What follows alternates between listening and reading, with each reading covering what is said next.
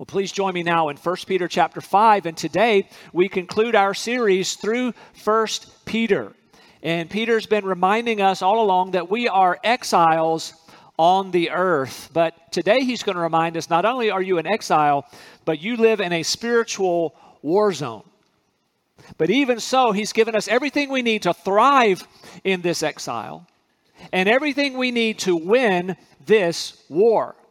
So, victory is assured for us as believers if we're in Christ and we're walking in a growing faith in Christ. Now, in these days, we're trying to grapple with what happened recently in Afghanistan.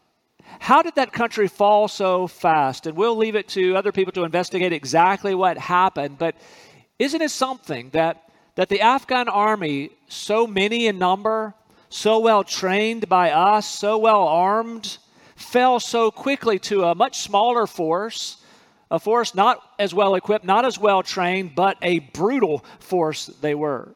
And it's possible when it's all evaluated, maybe it was that those early victories of the Taliban just struck fear into the forces. As city fell, city fell, it, it, just seems like the, the Afghan army just melted in fear and, and went away. Again, we'll leave it to others to figure out what happened, but but I think about this for us, and we have a spiritual enemy like that, that's vicious and brutal, and certainly has the goal to strike fear in us that he might gain some advantage in us. But I want to remind you as we take on the topic of spiritual warfare today that we have nothing to fear if we are in Christ.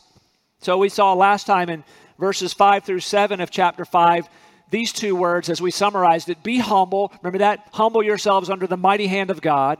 But we also said last time, be hopeful because we can cast all our anxiety on Him because He cares for us. But then, two more words here. Peter's going to tell us in this text be sober minded and to be watchful because of this enemy. Let's go into the text now. 1 Peter 5. Let's pick up in verses 8 through 11. Be sober minded, be watchful. Your adversary, the devil, prowls around like a roaring lion seeking someone to devour. Resist him, firm in your faith, knowing that the same kinds of suffering are being experienced by your brotherhood throughout the world. And after you have suffered a little while, the God of all grace, who has called you to his eternal glory in Christ, will himself restore, confirm, strengthen, and establish you. To him be the dominion forever and ever. Amen. As we've walked these months through First Peter, we've seen that the backdrop of this has been a lot of suffering and persecution. And Peter here waits till the final chapter to tell us that there is a there is an evil spiritual force behind a lot of that suffering that you're experiencing. All that persecution that they were experiencing, there is a spiritual force, an evil one who's behind those human beings who are doing the persecuting. And so he's telling us here, then, first point, be prepared for this spiritual warfare. Be prepared for spiritual warfare. That's verse 8. Be sober minded, be watchful. Your adversary, the devil, prowls around like a roaring lion seeking someone to devour. Do you know that? That you have an adversary. You might wish to think that if I just do my life and, and other people do their lives and everybody will leave me alone. We'll all be peaceful. But, but here's the reminder you have an enemy. In fact, he's described as prowling around like a roaring lion. So he's talking about the devil. First of all, let's note this he is not the opposite and equal of God. So when we think about Satan, don't think, well, he's just the, the evil version of God and they're on the same level. Not at all. Satan is a created being, a fallen angel, and he does not share the attributes of our God. So here we find him roaming around uh, because he's not omnipresent. Our God is everywhere present fully, but Satan is not. He can only be one place at a time. Certainly, he has his fallen angels, his demons around places, but they're not omnipresent. And of course, while we're at it, we'll say he's also not all knowing, and also he's not all powerful, but our God is. But what do we know about Satan? Well, he is vicious.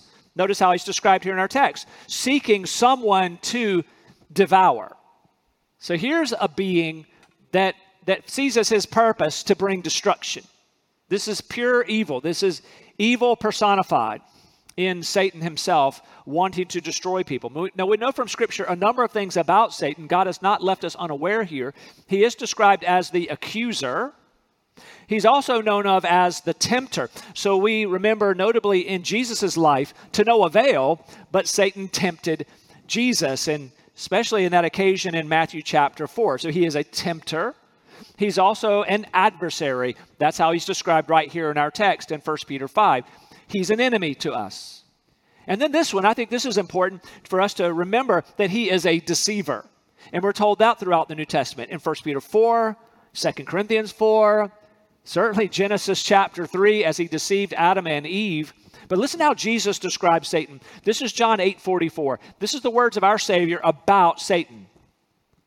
He was a murderer from the beginning and does not stand in the truth because there is no truth in him. When he lies, he speaks out of his own character, for he is a liar and the father of lies. We need to know that about the evil one. And he, of course, as our text tells us, he is a destroyer. He's seeking someone to devour. So we're just talking about Satan, and we say, he is horrible. Jesus said in John 10 10, the thief comes only to steal and kill and destroy, but I've come that you might have life and have it abundantly. And so when we think about Satan, we would acknowledge he's powerful. Not as powerful as God, but he's powerful and he's influential. He manipulates the world system. He certainly works to make things more hostile. Here's what we read in 1 John 5 19. We know that we are from God, listen to this, and the whole world lies in the power of the evil one. So we know that God is ultimately sovereign over all things. He's bringing history to his preordained conclusion, but he has he has certainly given the evil one a lot of license on the earth for this season, and we see that on display in this very dysfunctional world. We see that this evil one is exerting a lot of influence on the world and, and all the mess, all these things that cause us to weep and be concerned. We think, oh, there's the, there's the handiwork of Satan. So here we are, elect exiles, as Peter called us back in chapter 1, living in a hostile world that has been blinded by Satan. Therefore, you and I should know that, and we should live with wisdom. Hence, Peter says here, be sober minded, meaning be serious, be clear headed. Peter used that same wording earlier. We saw it back in chapter 1, verse 13. Remember this? Therefore, preparing your minds for action and being sober minded, let your hope fully set your hope fully on the grace that will be brought to you at the revelation of Jesus Christ. 1 Peter 4 7, same word. The end of all things is at hand. Therefore, be self controlled and sober minded for the sake of your prayers. Be sober minded in the spiritual war. Be watchful. Sometimes we find ourselves using that word watchful when it comes to the weather. We get some, some kind of weather alert, hopefully days ahead of time, and we go out into our yard and we start putting things away that could blow around and become projectiles. And if we have enough warning, we'll even get things into our house in case we lose power. We, we get into that watch mode. If you're like me, I have to remember when they give a weather watch warning, I, don't know which one's worse. I'm having to rehearse that. Which one is it? But we're watchful about the weather. I think about our servicemen and women when they serve in a combat zone. They're told to be at the highest threat level, be, be ready for that, and they're trained what that means for them.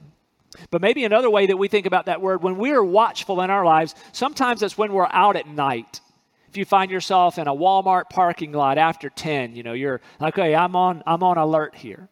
Or I remember a time after a meeting, uh, I was in a, had to go to a parking garage downtown Richmond at nighttime. I was, I was on high alert. I'd like to say I wasn't a, a little afraid, but I, I think a little tingly's going up my head, you know, a couple moments there, right? But they tell you, have your keys ready, right? And then you're ready to fight or flee depending on what the situation is. And so that's the idea here. We want to be watchful. We want to be alert, not fearful, but we should be, we should looking around. And one of the things that'll help us not to be caught off guard is if we think together about what are some of Satan's common tactics. So we think he's seeking someone to devour. What would that look like? How would this spiritual being come at me? Well, some of his common tactics are these. First of all, distraction. Satan's going to seek to distract you away from having your eyes on Jesus, to keep you from living out the mission that God has given you. And he'll do that through temptations. And we're rightly on guard against big temptation, some moral failure, or some like to get me into drugs or a life of crime. Of course, be careful there. Many have fallen in those ways. But it doesn't have to be something like that. Satan can be quite successful in just distracting you away from a pure devotion to Jesus Christ, to get you enamored chasing after things to get you distracted with some other person or people rather than following after Christ. He'll bring temptations to give you the opportunity to turn away from devotion to Christ. Another way Satan will attack it's through doubt. We see this in the book of Genesis when Adam and Eve were caused to or tempted to doubt God's word. Did God really say what you think he said? And that's a move that Satan has used a lot. Perhaps he's working this in your life to doubt God's existence to doubt God's role in creation, to doubt the teachings of God's word, or to even to doubt that God loves you. Last time we talked about the fact that we have hope because God cares for us. And maybe in your heart you've had that doubt. I don't, I don't, I don't know that He cares for me. If He's letting these things happen in my life, I just don't know about that. That's the evil one tempting you away from what's true. In fact, another tactic is that realm of deception or blindness. Jerry Rankin, a former president of the International Mission Board, wrote a book on spiritual warfare. And he tells a story in there about when he was a youth minister in Fort Worth, Texas, long before his missions time. And he talked about how in his youth ministry, he and many of the youth had been sharing with one of the young men in the community. And many people shared. This young man still wasn't believing, still wasn't believing. People kept sharing with him. And then eventually, one of the other young men from the youth group went to him and shared Christ with him. And that day, the young man believed in Christ.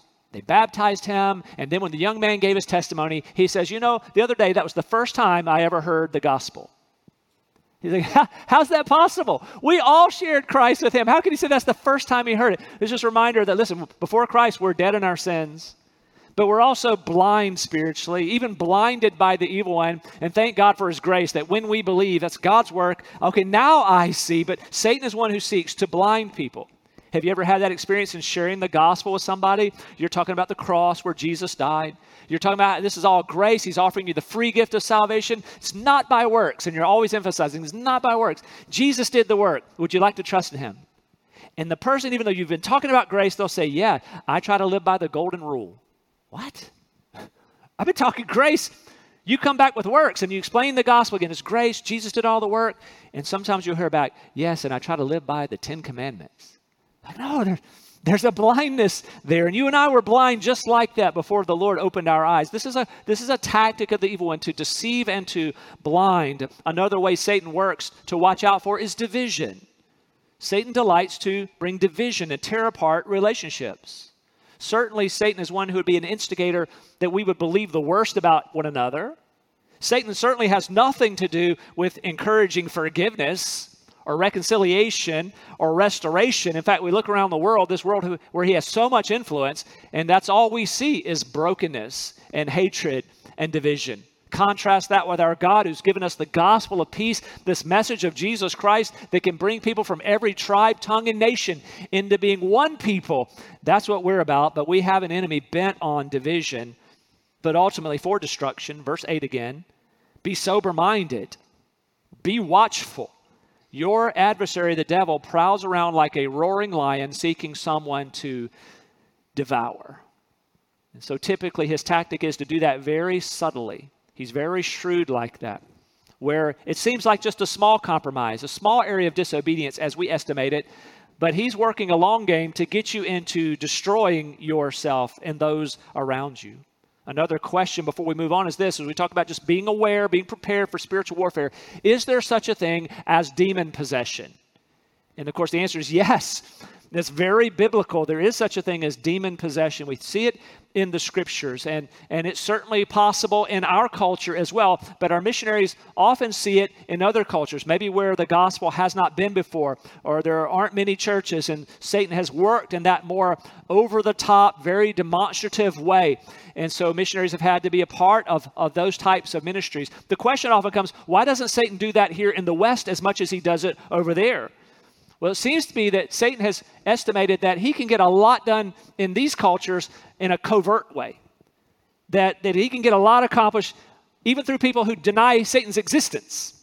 So the very people blinded to this reality and mock the idea of a literal devil are under his sway, accomplishing his purpose, but, but certainly this is a spiritual reality of demon possession. We'll talk about that again in a moment. So, the first thing we were talking about, we're seeing in our text, is that we should be prepared for spiritual warfare. Secondly, let's see this be victorious in spiritual warfare. Be victorious in it. So, yes, be careful, but at the same time, be confident. Look at verse 9. We're told, resist him firm in your faith. So you can successfully resist Satan in your life by standing firm in your faith in Jesus Christ. As a believer in Jesus Christ, Satan cannot win unless you let him win in your life. In our moments of temptation, when we lose, ultimately it's because we wanted to lose. Isn't that the sad truth? Satan brings the temptation. He cannot make you take it, he cannot make you give in. So every time you've given in, that's been on you. You can't say that Satan, well, he did that. He really, he really had my number on that one. No, he knew where you were weak, perhaps, but you wanted to give in. So Satan, all he can do is try to entice you that you would then bring harm to yourself. I think the, the best illustration I can think of of what this is like is one I'm sure I've shared before when these similar topics come up. But it was about 20 years ago, there was an email that would circulate around and it would tell you to, oh, search your hard drive, check out your hard drive. If you find this file there, it's a virus, you need to delete it immediately. And so everybody was searching their computers for that file, and sure enough, everybody found it because Microsoft put it there. It was supposed to be on your computer. But everybody believing the email would see that and think, all right, I gotta, I gotta delete that file. And you did harm to your own computer because somebody deceived you telling you you had a problem. I think that's how Satan works in us. Hey, you need to do this, you need to do that. He can't make you do it, but then you bite on the temptation and you do the harm to yourself. So listen, Satan cannot make you sin. But you can choose to sin in response to the temptations he brings, or those temptations that rise from your sinful flesh. Satan cannot keep you from growing in Christ, but you can keep yourself from growing in Christ. He'll provide you opportunities to be distracted by other things, but he can't make you do that. What about your relationships? Do you feel, oh, my relationships are vulnerable to Satan? No, no, he, he'll bring opportunity for you to bring dysfunction, but, but only you can destroy your relationship, or, or your partner can destroy the relationship. But Satan is, he cannot do that to you. So don't be intimidated. You can resist the devil, and we're told how here. We're told be firm in your faith.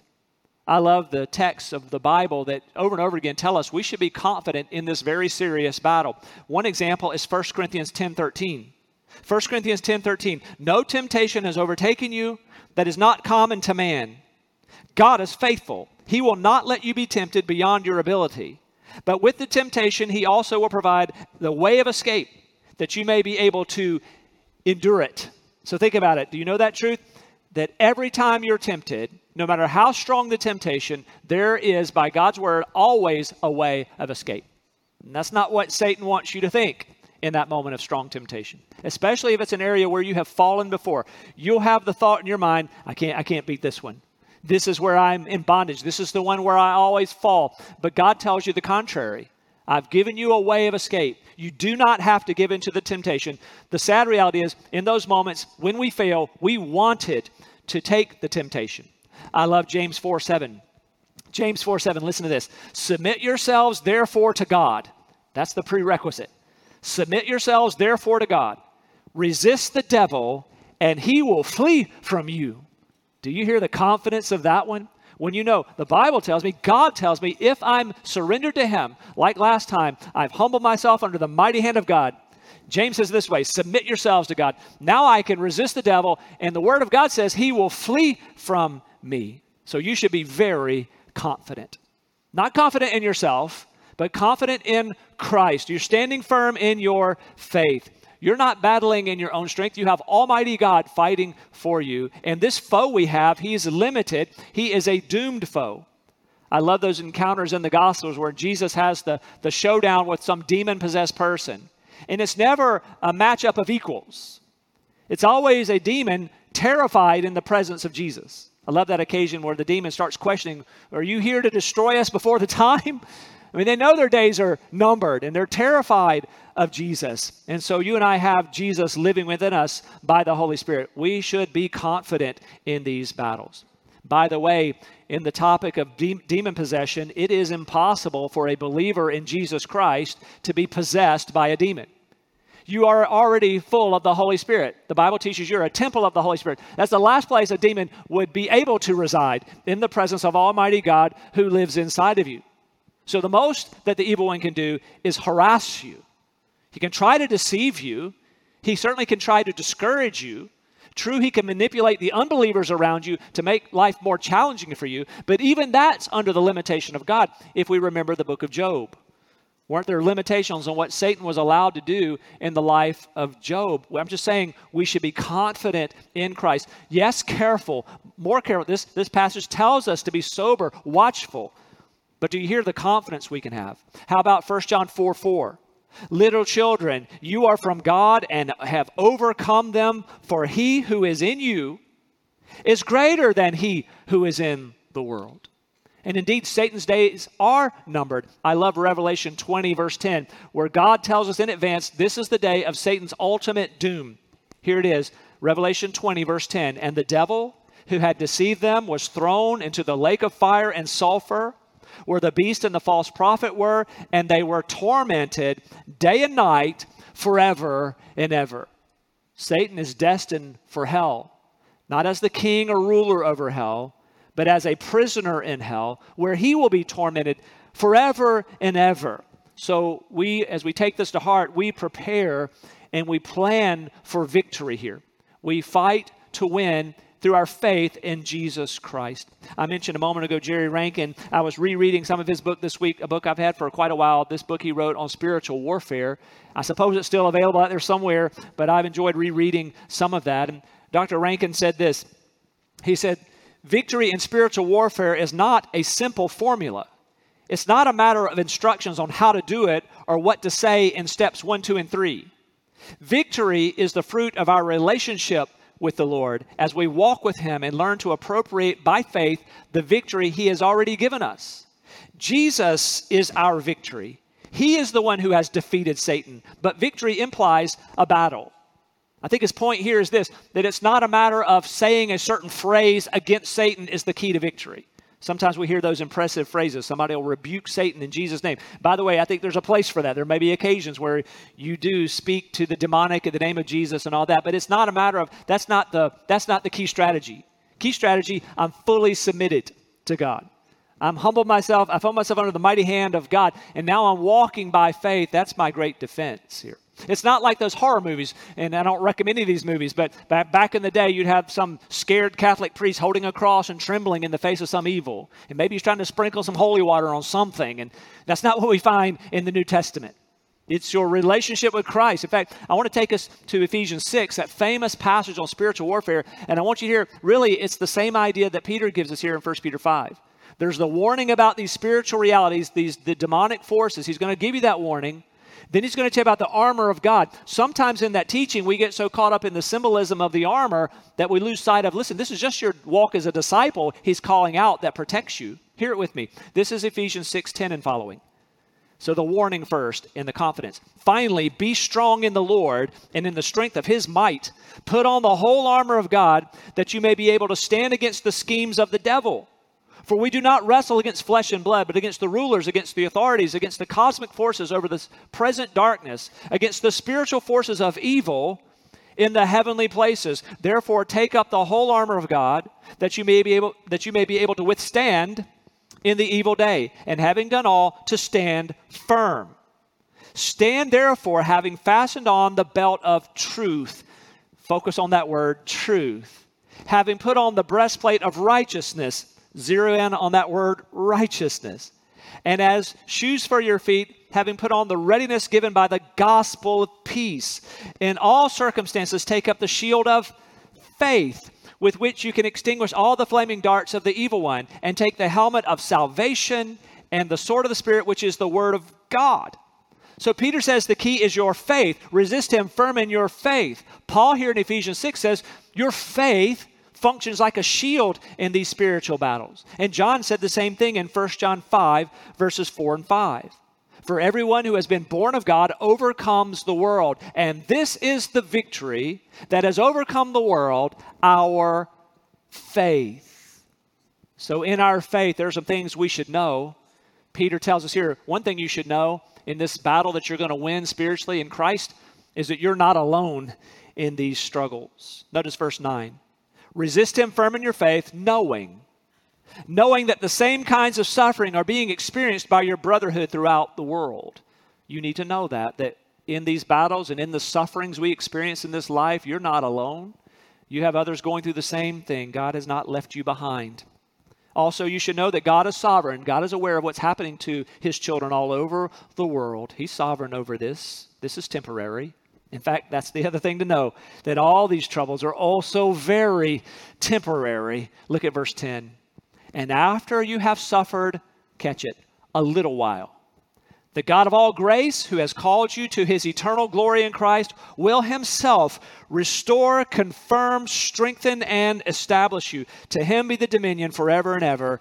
Amen. So all of your sufferings and trials are temporary. Even Satan himself temporary problem for you, but all of your blessings, all of your glories are going to be eternal. So stand firm in your faith. So let me ask you are you taking seriously in these days this matter of spiritual warfare? Let me ask you this what if there were a literal lion prowling the streets of Glen Allen? Some of you say, I live in Hanover, I wouldn't worry about it. Well, you, you, you would on Sunday morning. You'd, you'd get out of your car like, there's a lion somewhere around here. It's interesting, in Raleigh this year, somebody had been collecting venomous snakes and a spitting cobra got loose. It got loose in November, but the guy didn't tell anybody. He thought maybe it died in the cold, but it didn't die. It, it, moved its way around, and in June, it was found about a half mile from his house in Raleigh, a spitting cobra.